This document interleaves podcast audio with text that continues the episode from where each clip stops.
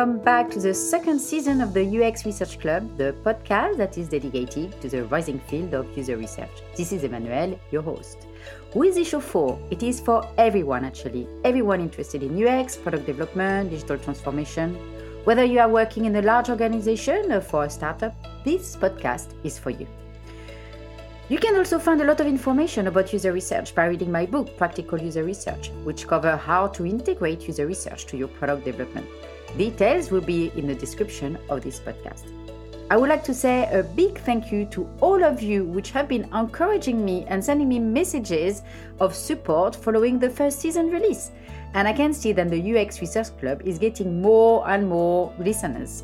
This podcast is not only to evangelize UX research, but also to support the UX research community. I'm doing this on the side of my current work, and it takes quite a bit of time and energy to create, record, edit, and release the episode. So if you like or if you want to support the UX Research Club, you can start by giving some stars. We really love stars. You can also talk to your colleagues, friends, and team members about the UX Research Club. You can also write a review and share it on your social media, inviting people to listen to it. And you can also buy me a coffee. The link is in the description of the podcast.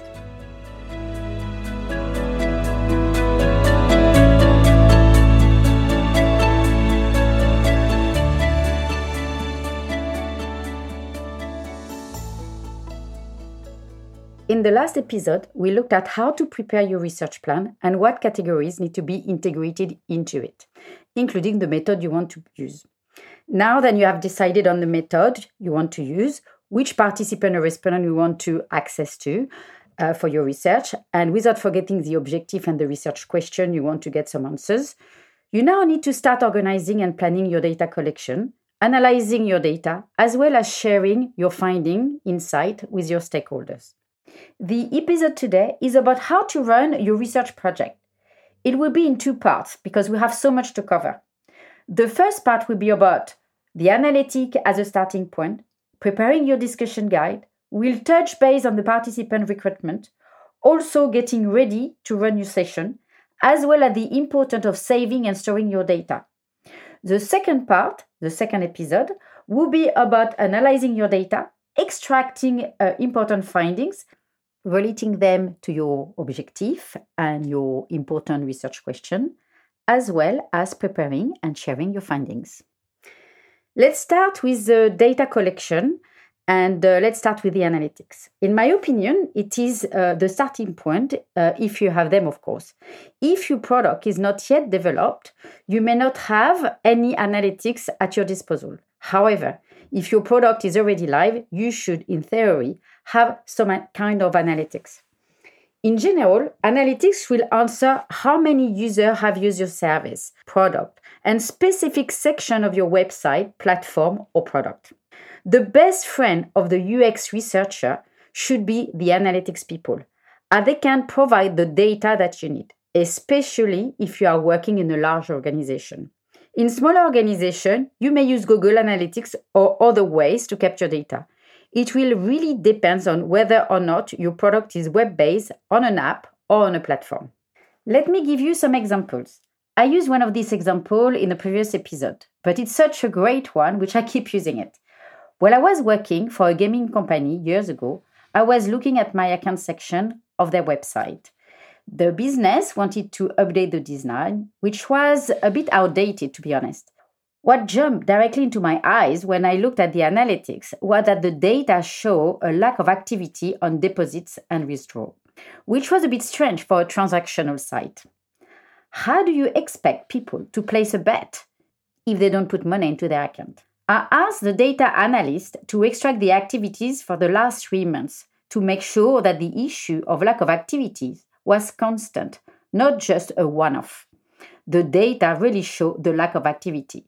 So now we were ready to answer the next question, which is why? Let me give you another example. While I was conducting some research for a snack box company, we also look at the conversion rate, how many transactions were made. We were also looking at the click through rate. Again, we identify that very little transaction were completed for giving a box to a friend. We needed to understand the why. the new offering didn't generate any revenue or very little revenue. You can use also analytics while running an experiment when testing a new product during a private beta to see how many people register, log in, reset their password, and complete a transaction as a guest versus someone with an account. You can also look at the cost per order and what the top item that people are buying. You can also look at how many people are using the feature or any other question which are related to how many, how much to see the activity.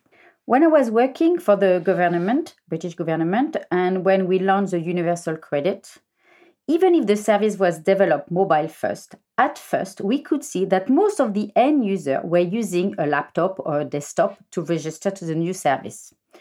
But when they were onboarded, we could see a clear switch to mobile devices.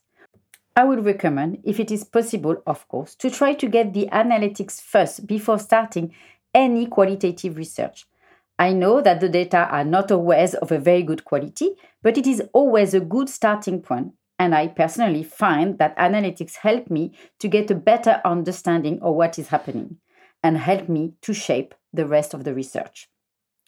Once you have the analytics and you can see how many and how much, now what you want to understand is the why and the what and how. This is when the qualitative approach is needed. This could include user testing, in depth interview, contextual inquiries, diary study, etc. etc. When you plan to collect qualitative data, whether it is by doing in depth interview, user testing, or contextual inquiry, etc., you will have to prepare a discussion guide. Why is your discussion guide important? It will help you to have a clear process, description of the task, flow, question that you want to get some answers, and task that you want your participant to follow. Your discussion guide, it could be on a Word document or a Google Sheet. It's a way how to stay on track on what you want to do through your session.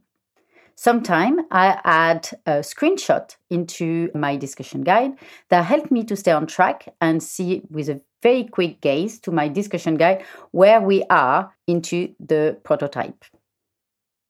When you are running your session, the session is conversational, which means that you're having a conversation with your participant. So sometimes you can't cover all the questions that you have in your discussion guide. You have to reword them or you just have to use what the participant is saying to actually answer your questions. So this is why I tend to add the themes that I want to cover. So it's a much natural way to actually extract the insight from your participant. Simultaneously, when you are preparing your discussion guide, you should start recruiting your participant. This can be done through an agency or internally. I invite you to listen the episode 5 and 6 of season 1, which are dedicated to the participant and the participant recruitment. In order to prepare my session, I tend to follow a checklist to make sure I don't forget anything. There's so much to do before a session. So here is my to-do list. Get your discussion guide ready check the product that you are testing, the prototype or live product or early stream, etc., to make sure they are ready for the session. Recruit your participant. Create the link to Zoom, Teams, Google, whatever tools you are using to do a remote session if you are doing a remote session. If you are doing a lab session, make sure that the participant has the address and the plan to get there and make sure they arrive early so you are not delayed with all your participant session. Send the invitation to your participant with a personalized message. It is very important to actually make sure the participant really feel that they are important and they are highly valued.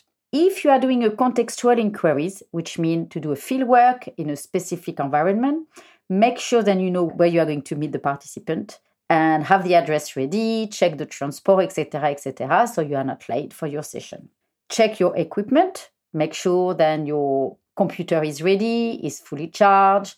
Make sure then you have everything ready. Discussion guide, the prototype is ready, or the access to the live product. You have your uh, internet access, etc., etc. So you need to check all the technical uh, equipment. Make sure, yes, like I said earlier, you are fully charged, test your microphone, test your video camera, etc., etc. Get your consent form and your NDA ready. There's different ways of doing it. Uh, more and more, we can ask a participant to sign the consent form and the NDA before they start the session. Get your incentive and payment uh, organized because the participants are going to expect to get an incentive. If you have designer, PM, or stakeholders observing the session, make sure that you explain the observation etiquette. What do I mean by observation etiquette? It is a do and don't during a session. You do not want the observer to start asking questions during your session. They can't interrupt you during your session. They can send you a message on Slack or on Teams or on your communications channel while the researcher is conducting the research but they need to be off camera and mute themselves. At some point, the researcher will ask them if they have any question, and the researcher will reword the question to be understood for the participant to get the best insight.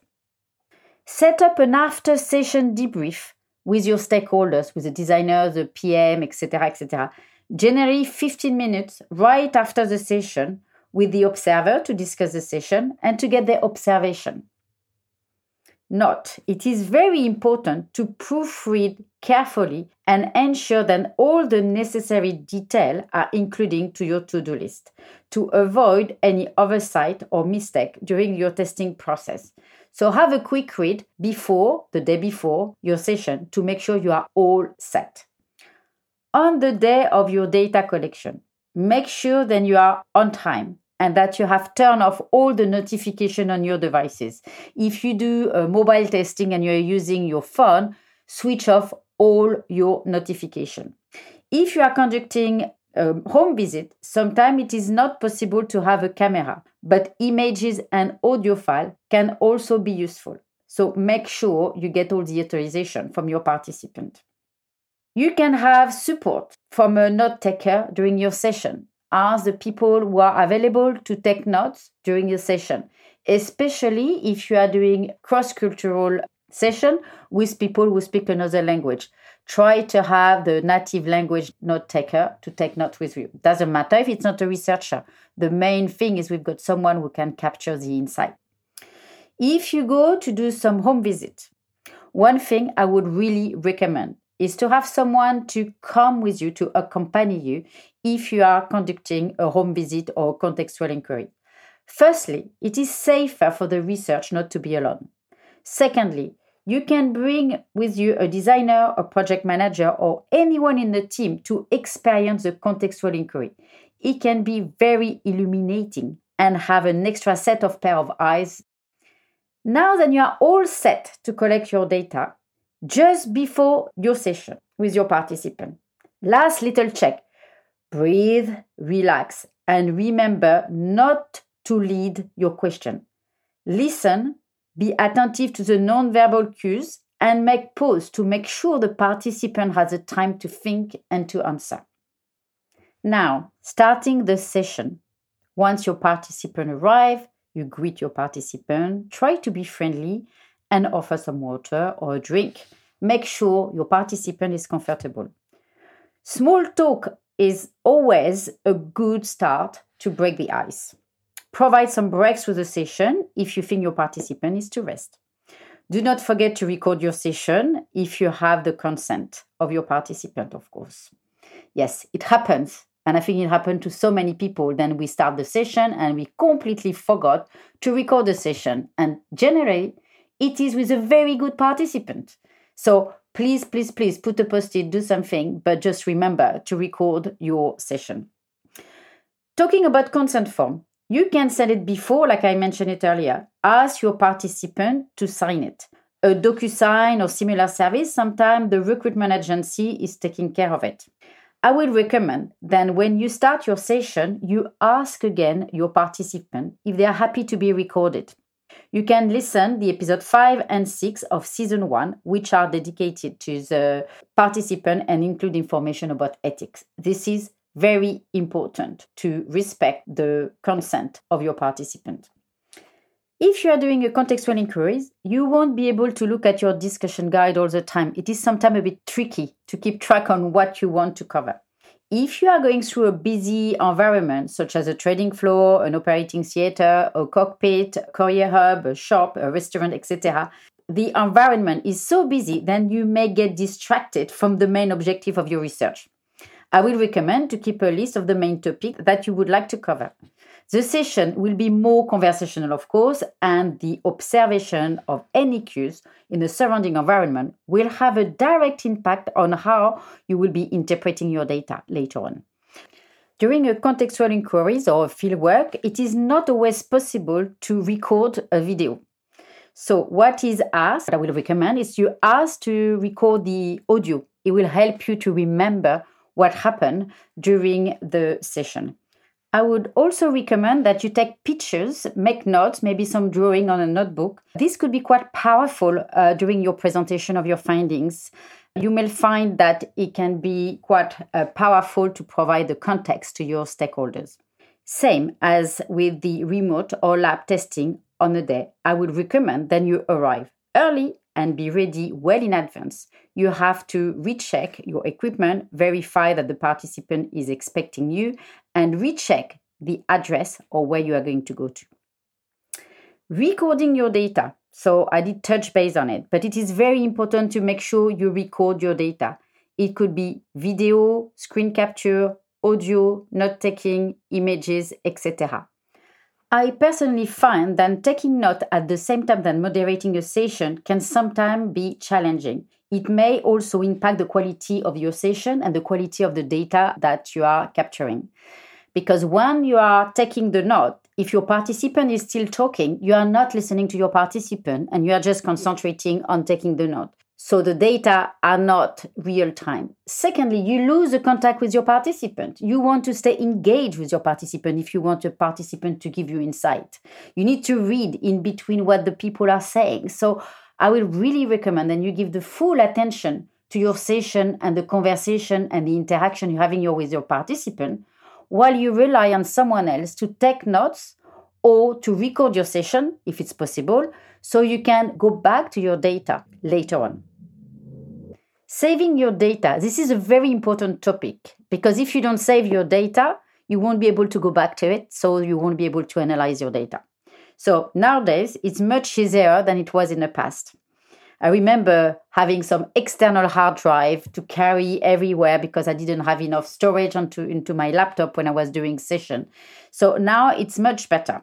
But you need to have internet connected and make sure you don't have any issues. Make sure as well you got enough space into your computer in case you can't put it directly into the cloud. You may be able to save it on your computer and then transfer it to the cloud. Be very careful. You need also to secure your data if you want to be compliant following the GDPR. This is an, another very important topic which I discussed during the episode 5 and 6 in the season 1. You do not want the whole organization to have access to the raw data. You, as a researcher, you are accountable. This is your responsibility to make sure the raw data are secure and anonymized. This leads us to naming the data. As mentioned above, the data needs to be anonymized. Edit the video and camouflage any information related to the identity of your participant. You have to do it. Even if it's a bit of a pain to do it, you really have to do it. So, how do you name your data? So, what I do, I can only share what I'm doing, but normally I name the project or use the initial of the project. Then I put participant one, participant two, participant three, etc., and the date. This helped me to be able to retrieve the data if it's needed.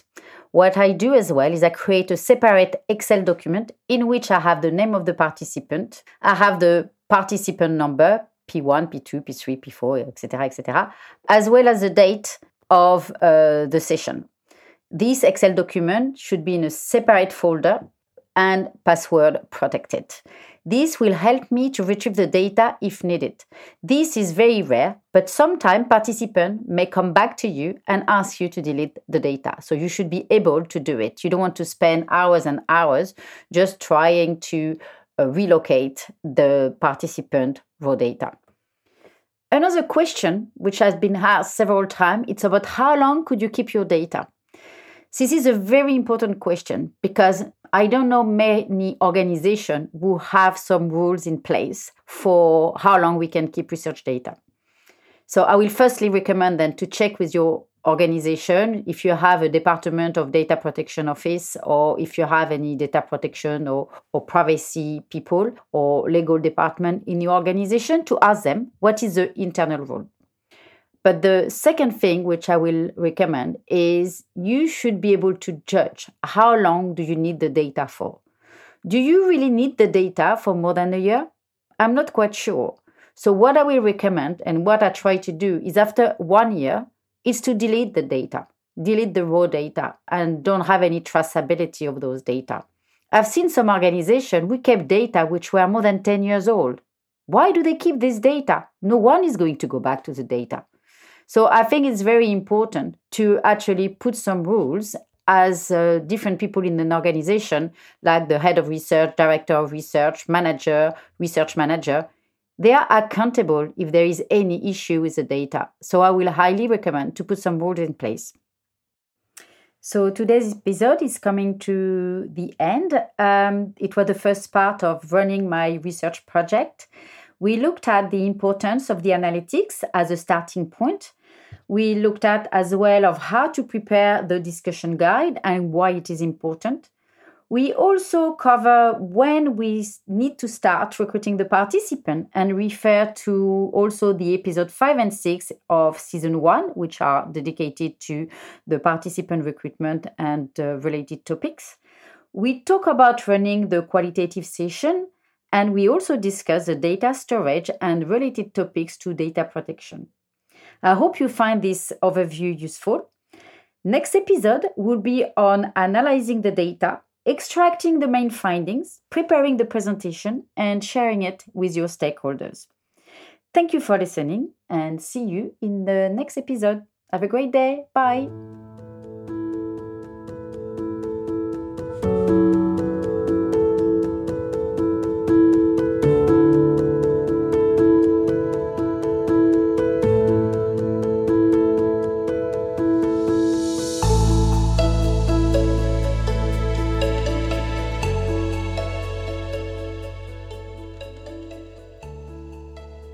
Enjoyed this episode today, and if you have any question or a topic you would like me to cover, you can contact me on info at uxresearchclub.com.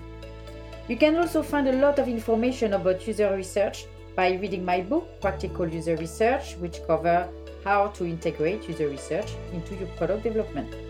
Detail will be in the description of this podcast. And finally, if you want to support the UX Research Club, please share it with your network on social media or please write a review or give me some stars. I see you next week for a new episode and thank you for listening and goodbye.